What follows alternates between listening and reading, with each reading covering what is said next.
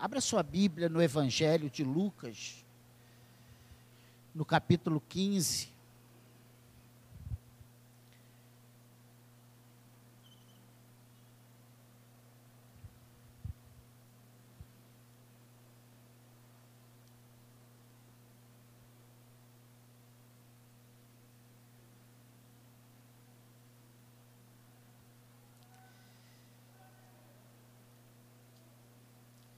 Lucas capítulo 15, verso 25.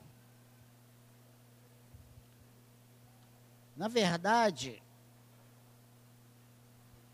esse texto ele começa no versículo 11, né, falando sobre a parábola do filho perdido ou pródigo. Mas nós vamos abordar nessa noite uma breve meditação a partir do versículo 25. Olha o que diz aí, versículo 25 até o versículo 32. Ora, o filho mais velho estava no campo. Quando voltava, ao aproximar-se da casa, ouviu a música e as danças. Chamou um dos empregados e perguntou o que era aquilo. E ele informou: O seu irmão voltou e por tê-lo recuperado com saúde, o seu pai mandou matar o bezerro gordo. O filho mais velho se indignou e não queria entrar. Saindo, porém, o pai procurava convencê-lo a entrar. Mas ele respondeu ao seu pai: Faz tantos anos que sirvo o Senhor e nunca transgredi um mandamento seu. Mas o Senhor nunca me deu um cabrito sequer para fazer uma festa com os meus amigos. Mas quando veio esse seu filho, que sumiu com os bens do Senhor, gastando tudo com prostitutas, o Senhor, o Senhor mandou matar o bezerro gordo para ele. Então o pai respondeu: Meu filho, você está sempre comigo tudo que eu, que eu tenho é teu, é seu. Mas era preciso festejar e alegrar-se, porque este teu irmão estava morto e reviveu, estava perdido e foi achado. Amém? Eu li para você nessa noite o final, né, dessa parábola do filho pródigo, desse filho perdido, como está no texto da minha tradução. Esses versículos eles falam sobre o irmão do filho pródigo. Ele aponta para um grande perigo que nós corremos ainda hoje, e eu quero contextualizar, aplicar esses ensinos que vemos aqui nesses versículos à nossa realidade. Nós estamos vivendo dias difíceis. Essa pandemia, essa dificuldade, essa discussão política, uma, uma série de questões. Nós temos visto o desamor, né? a falta de compaixão com o próximo, porque você, no meio de um caos como nós estamos vivendo, você vê pessoas que estavam, que foram levantadas, designadas para cuidar da saúde da população, roubando, é, sabe, uma série de coisas que realmente nos enojam, né? nos levam a pensar que mundo é esse que nós estamos vivendo. E eu tenho pensado, por incrível que pareça, eu tenho pensado sobre essas questões. E esse assunto que nós vamos tratar nessa noite é uma realidade, é uma triste realidade entre nós. Esses, esses versículos, ele aponta para o perigo de estar na casa do Pai, dentro da igreja, né? obedecendo às leis, longe do pecado, e mesmo assim estar perdido. Porque o que nós vemos nesses versículos do 25 ao 32 é um, um diálogo de uma pessoa que, aos olhos de todos, estava sadio, estava bem, estava, sabe, em obediência ao seu pai, em conformidade, né, com as regras do jogo, nós vemos essa pessoa doente. Nós vemos essa pessoa longe, longe de um equilíbrio, longe de ser aquilo que se esperava dele. E nós veremos nessa breve meditação quatro razões para esta afirmação: que ele estava dentro da casa do Pai, mas estava perdido. A primeira coisa é viver dentro da igreja, mas não ser livre. E eu vou contextualizando, não preste atenção, porque talvez você fale assim, ah, o pastor está enrolando, se enrolou. Não. Esse jovem, ele vive dentro da casa do pai. Ele é visto pelos empregados como senhor. Mas se você prestar atenção na leitura que fizemos, nós vamos ver que ele se vê como um escravo. Ele se vê como alguém que não tem a liberdade de pegar um cabrito para comemorar com os seus amigos.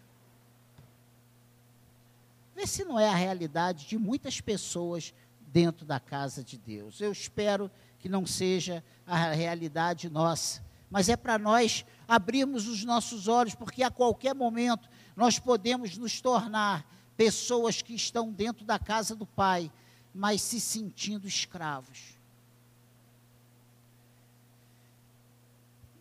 O grande perigo, a primeira razão é viver dentro da igreja, mas não ser livre. E olha o versículo 29, o que, é que diz aí. Mas ele respondeu ao seu pai: Faz tantos anos que sirvo o Senhor e nunca transgredi um mandamento seu. Mas o Senhor nunca me deu um cabrito sequer para fazer uma festa com os meus amigos.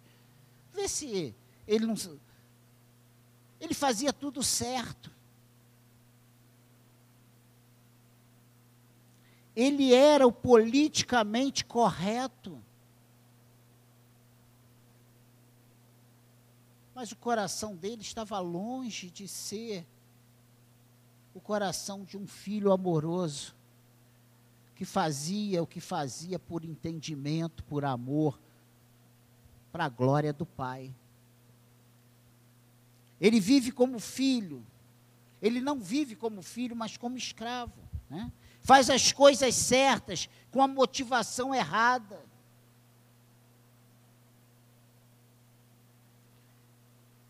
Sua obediência não provém do coração, mas da obrigação. Ele nunca entendeu o que é ser filho.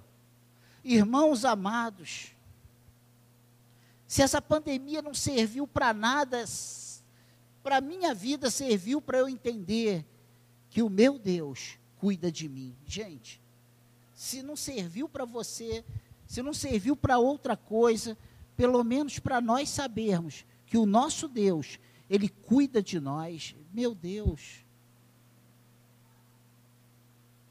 Deus tem cuidado de nós. A palavra dele afirma com clareza que ele cuida dos seus.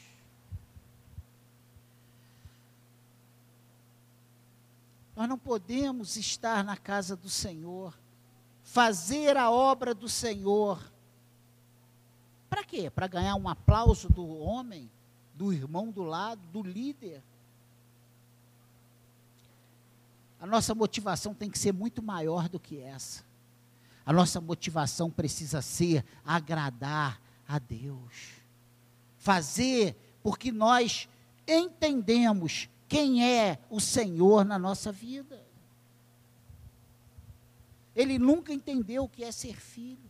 Ele nunca conheceu o amor do Pai. Você vê que por esse texto 29 aqui, o versículo 29, nós vemos a maneira como ele responde ao Pai.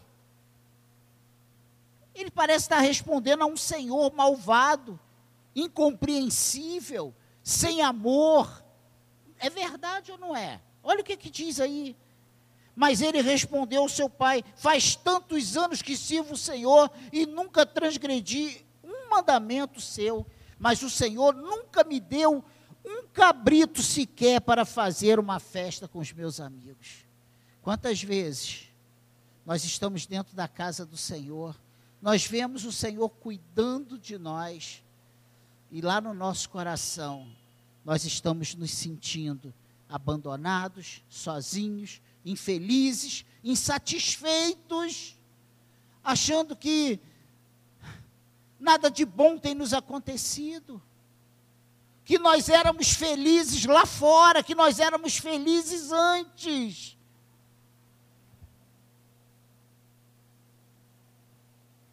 Muitos hoje estão na igreja por obrigação. Obedecem, mas não têm alegria. Estão na casa do Pai, mas vivem como escravos. Irmãos amados, em nome de Jesus, vamos rever nossa vida com Deus. Eu tenho, e eu estou falando isso porque eu tenho feito isso para a minha vida. Eu tô, estou falando do que Deus tem tratado comigo. Eu cheguei a falar até dentro da minha casa. Eu hoje sou uma pessoa sem alegria e eu quero rebater isso. Eu quero, eu não quero aceitar isso. Eu não posso me convencer, deixar que essa mentira do diabo, sabe, se torne uma verdade na minha vida. Eu sou filho de Deus. Se eu fui lavado e remido pelo sangue de Jesus, eu não tenho razões. É um pecado eu abrir a minha boca e dizer que eu sou infeliz se eu sou nova criatura em Cristo. Você entende isso? E esse sentimento é o sentimento desse irmão do filho pródigo. Eu faço tudo, eu obedeço, eu nunca transgredi a lei, eu faço tudo certinho e você nunca, olha, nunca me deu um cabrito sequer. Olha o jeito, olha o que está dentro dele, olha ele externando os, as suas as, as, as realidades, os seus sentimentos, o que realmente tem povoado o seu coração. Então, a primeira razão para esta afirmação aqui de estar na casa do Pai, mas estar perdido, estar dentro da igreja, mas estar perdido, é quando vivemos dentro da igreja, mas não somos livres.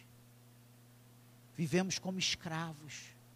Eu quero te dizer nessa noite que o sacrifício de Jesus Cristo na cruz do Calvário trouxe libertação para nós. Nós não somos escravos, nós somos livres livres para adorar o Pai. Amém, igreja? A segunda coisa interessante, a segunda razão, é viver dentro da igreja, mas estar com o coração cheio de amargura. Olha o que diz aí o versículo 29, nós já lemos, olha o 30. Mas quando veio esse seu filho, que sumiu com os bens do Senhor, gastando tudo com prostitutas, o Senhor matou, mandou matar o bezerro gordo para ele. Olha, ele diz: Olha, eu sempre te servi, eu sempre te obedeci, eu sempre fiz toda a tua vontade, você nunca me deu um cabrito sequer para eu fazer uma festinha com os meus amigos, mas agora veio esse que te roubou, que se apropriou dos teus bens e gastou com prostitutas, e tu manda matar o, o, o, o boi gordo, e tu manda fazer uma festa de arromba, e tu valoriza a vida desse que não presta. Esse não é o sentimento que povoa muitas vezes o nosso coração. Eu estou falando de coisas, irmãos, de sentimentos, que se nós dermos uma cochiladinha, nós começamos a pensar, nós começamos a fazer julgamentos, nós começamos a, a, a olhar para o lado, a ver o que nós fazemos e o que o irmão ao lado não faz. como é que o, o irmão ao lado que não fez isso igual eu fiz, levou um tapinha nas costas, um sorrisinho e eu não levei. Vê se não é isso. Vê se não foi isso aí que aconteceu com esse filho pródigo. O filho mais velho não aceitou a atitude do pai. Ele não, não se alegrou com o retorno do seu irmão. Ele não acreditava na restauração, nem estava disposto a dar uma segunda chance a seu irmão. Ele não tem misericórdia e ele não exerce o perdão. Vê se muitas vezes nós nos tornamos, em certas atitudes nossas, verdadeiros religiosos. Que colocamos uma listagem de coisas, vamos esticando, isso eu faço, isso eu faço, isso eu... ah, ele não fez, não fez, não fez. Vê se não é isso. O evangelho dele é sem amor. Mesmo quando a palavra de Deus nos diz que quem não ama seu irmão ainda permanece em trevas, mesmo sabendo disso. Muitas vezes ainda insistimos em fechar as portas, em agir exatamente como esse irmão do filho pródigo. Nós temos muitas dificuldades de lidar com essa questão nós corremos o risco de nos tornarmos demasiadamente justos.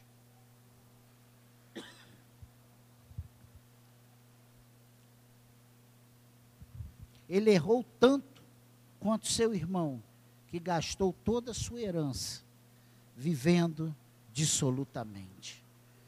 Eu, quando estava pensando nessa, nessa, nessa relação aqui, desses, nesse trio, o filho desobediente, o irmão mais velho e o pai.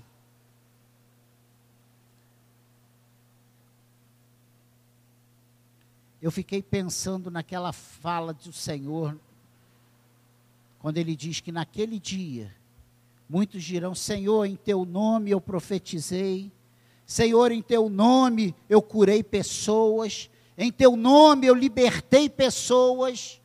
E o Senhor vai dizer para esses, para esses tais: Apartai-vos de mim, porque eu nunca vos conheci.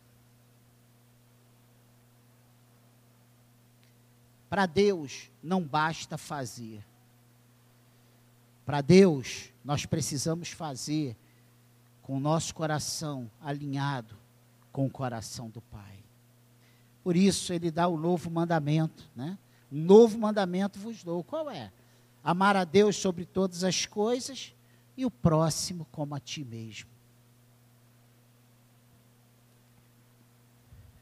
O sentimento ruim no coração desse filho, desse irmão mais velho, o isolou do pai e do irmão mais novo.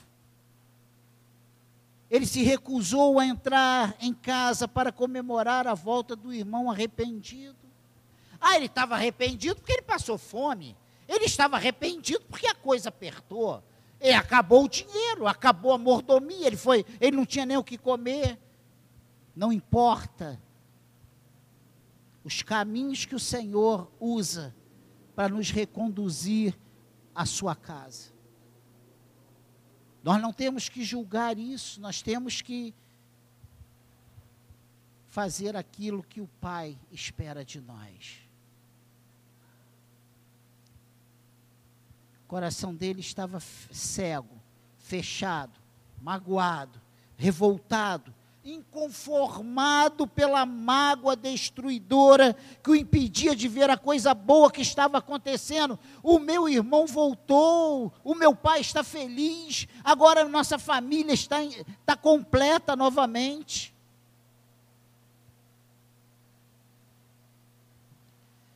O seu irmão estava de volta. Quantas vezes não conseguimos nos alegrar com o retorno de um irmão, das oportunidades que lhe são dadas, das milhas a mais que são caminhadas.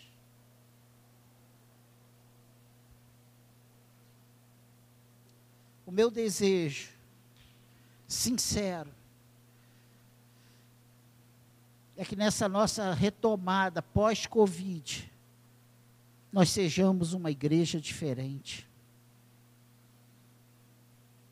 O Espírito Santo fale ao nosso coração, trate as nossas necessidades, como Ele tem tratado as minhas, que Ele trate as suas, que Ele trate a de todos nós.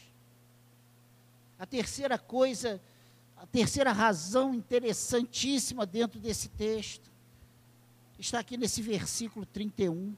Então o pai respondeu: Meu filho, você está sempre comigo, tudo que tenho é seu. Quantas pessoas vive dentro da igreja, na presença do Pai, mas anda solitário?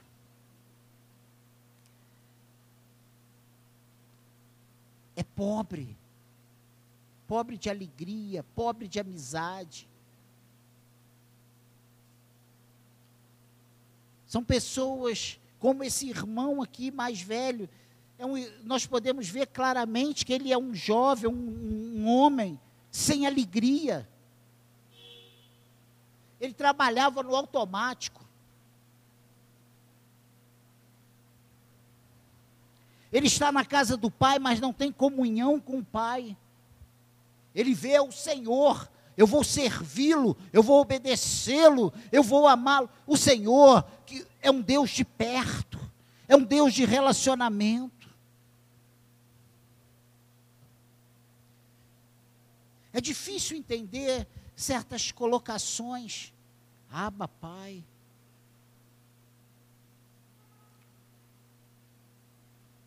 A minha pergunta para nós qual a visão que nós temos do nosso Pai, do nosso Pai Celeste. É aquela visão do servo que, ah, tu é um Senhor que cobra, que quer colher da onde não plantou, tu é um Senhor exigente, é um Senhor que se vacilar, tu vai cortar o nosso pescoço, ou nós vamos reagir e agir com o nosso Deus como aquele, não, vou trabalhar esse talento que me deu, vou aplicar, vou multiplicar, vou trabalhar, eu vou fazer ele render, eu vou fazer ele ser produtivo, e quando o meu Senhor voltar, eu estarei com as minhas mãos cheias para apresentar a ele o fruto do meu trabalho. Qual a razão? O que nos tem feito? Sabe?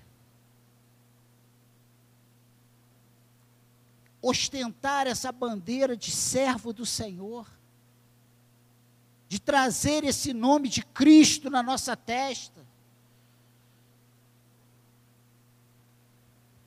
Muitos estão na igreja, mas não têm intimidade com Deus, não desfrutam da alegria da salvação, não são consolados pelo Espírito Santo, vivem uma vida, sabe, minguada, como abandonados, sozinhos, curtindo sua solidão.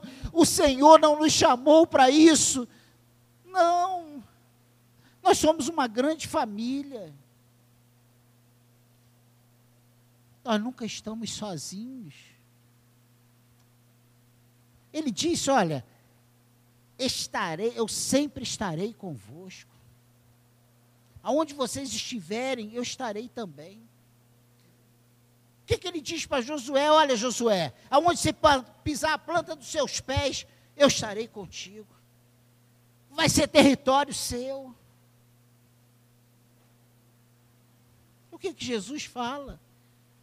Eu vou, mas eu não vou deixar vocês sozinhos, eu vou enviar o Consolador, o Espírito Santo, para habitar em vocês. Não viva como esse filho, esse irmão do filho pródigo, que era mais pródigo do que o pródigo.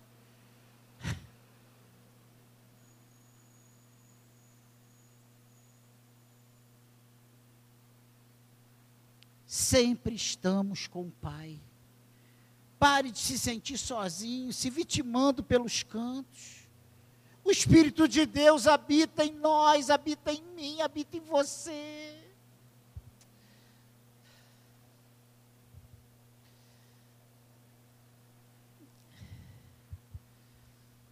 Não pense que é só você que é metralhado por esses sentimentos, porque eu também sou. E é uma luta. E eu não estou dizendo para você que é fácil, que é moleza, é uma luta. A gente, sabe, virou, mexeu, bobeou, acontece uma coisinha, vem logo aquela avalanche de sentimentos. Eu não preciso disso. Quantas vezes eu já pensei isso? Mas quando nós olhamos para o Senhor, nós vemos a maneira exata que ele, de como Ele quer que nós vivamos. Ou você acha que esse texto está aqui por acaso?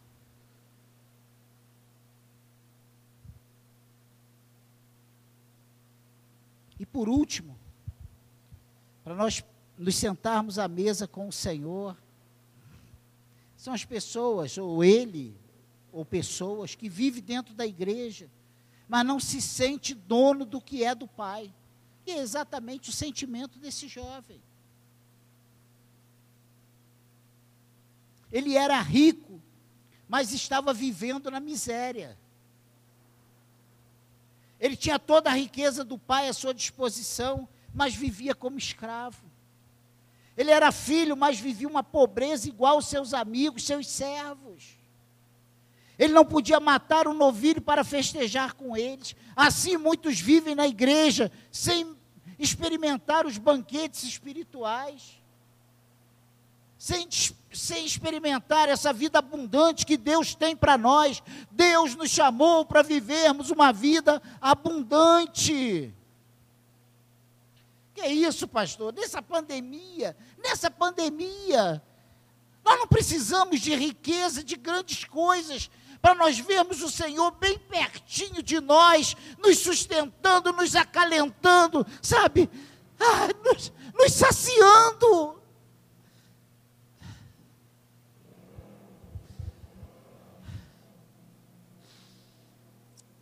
Nós não precisamos de grandes coisas para a gente ver o cuidado do nosso Pai.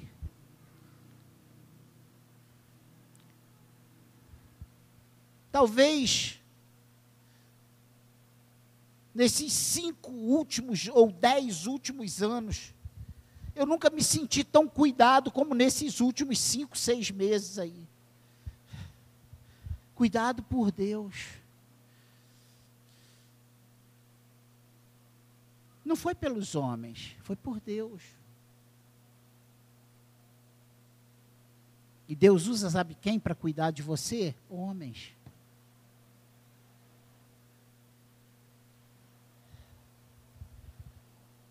Mas nós precisamos aprender a dar o crédito para as pessoas certas. Tudo é Deus. É Deus. Ou quem levou aquele, aquela carne no bico lá para Elias foi o corvo. O corvo foi só um instrumento, gente. Foi ordem de Deus. E é isso que a gente não consegue. A gente fica adorando o corvo. Esquecemos de adorar a Deus. Entende?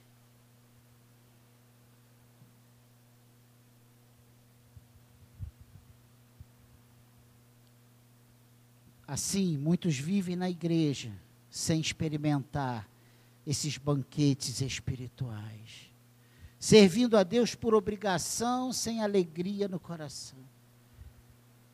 O mesmo pai que sai para abraçar o filho pródigo, arrependido, todo sujo, com fome, maltrapilho que vem pelo caminho. É o que sai para conciliar este filho revoltado, para tentar explicar para esse filho que ele não precisava de autorização do pai para desfrutar das riquezas que ele possuía ali naquela fazenda. Né? O arrependimento com o coração quebrantado, ou arrependido, com o coração quebrantado, festejou a sua restauração. O outro ficou do lado de fora, perdido, com o coração endurecido. Que o Espírito Santo fale e abra os olhos do nosso coração. Não resista à palavra, não olhe para o Daniel, olhe para o Senhor nessa noite. Peça a Ele para te fazer ver, porque muitas vezes nós somos tomados por uma revolta, por uma indignação, nosso, pelo nosso senso de justiça. Porque humanamente falando, esse rapaz não tinha direito a fazer mais nada. Tu já gastou tua parte, agora o que tem aqui é a minha parte. Quando meu pai morrer, era o certo. Mas isso é no nosso senso de justiça. Mas no coração do pai, aquele filho estava morto e reviveu. O que passou, passou, ele, sabe? Vê se não é assim com a gente. Todos nós aqui, ó, temos a nossa história reescrita. Novas oportunidades. Eu quero que você pense nisso aí, aplique isso à sua vida. Leia a Bíblia.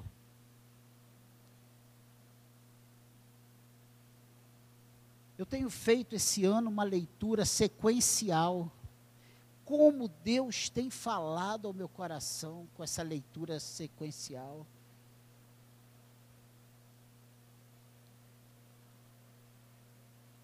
Leia a Bíblia. Ah, mas já estou agora no fim do ano. Comece agora, se tu ainda não começou.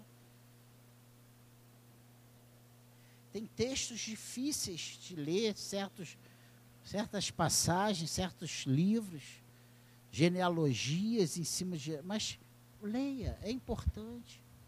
Leia a Bíblia. Mas eu já li, eu também já, já li mais de dez vezes. Assim, e, e tantos outros anos lendo, alternados. Mas esse ano, como Deus tem falado comigo, palavra dele se renova a cada manhã. E as nossas necessidades são tratadas todas as vezes que nós nos chegamos ao Senhor. E olha, é na palavra de Deus que nós vamos ter a revelação desse Deus que nós servimos. Não tem outro jeito. Deus ele se faz conhecer através da sua palavra. Nós conhecemos o que ele revelou a nós. E o que ele revelou a nós está aqui, ó. Que Deus nos ajude, que Deus nos abençoe. Vamos orar.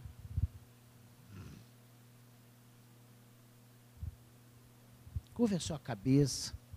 Eu quero pedir que que o Senhor trabalhe o nosso coração. Eu quero pedir que o Espírito Santo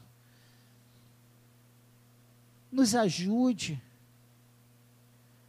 a servirmos a Deus, sabe, com amor, com uma graça, sabe?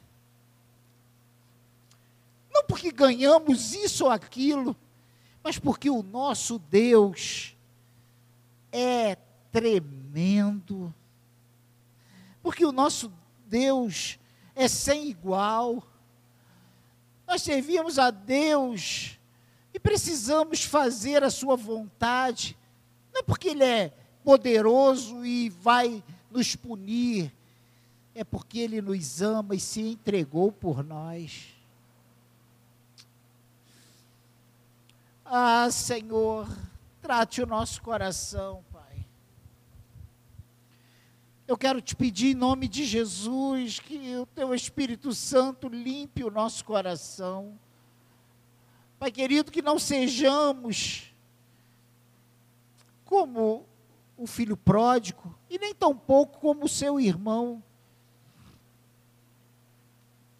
Que não sejamos legalistas na tua casa, que não sejamos religiosos, que não sejamos cumpridores da lei apenas, Senhor. Mas que possamos fazer o que precisamos fazer, porque o nosso coração está cheio de amor por Ti, porque nós amamos o nosso próximo, porque nós queremos ver as pessoas bem, porque nós queremos nos alegrar com os que se alegram e chorar com os que choram. Nos ajude, Senhor. Cria em nós um coração limpo, Senhor, um coração puro, um coração capaz de perdoar, um coração capaz de amar, um coração capaz de incluir. Nos ajude, Pai. Nos abençoe e seremos abençoados. Eu peço isso para a minha vida e para a vida dos meus irmãos.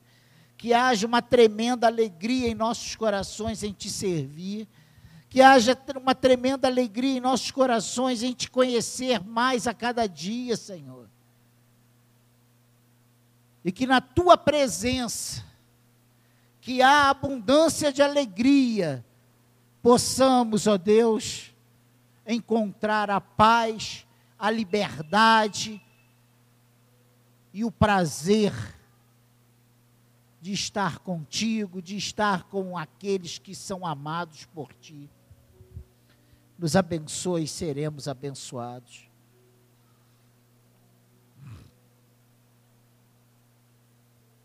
É a minha oração nessa noite. Que o teu Espírito Santo trate cada coração aqui, Senhor. E que sejamos muito abençoados por Ti. Prepara-nos, ó Deus, agora para nós nos sentarmos à mesa contigo. Que o Senhor nos ajude a sermos os servos que o Senhor espera que sejamos. Amém, igreja?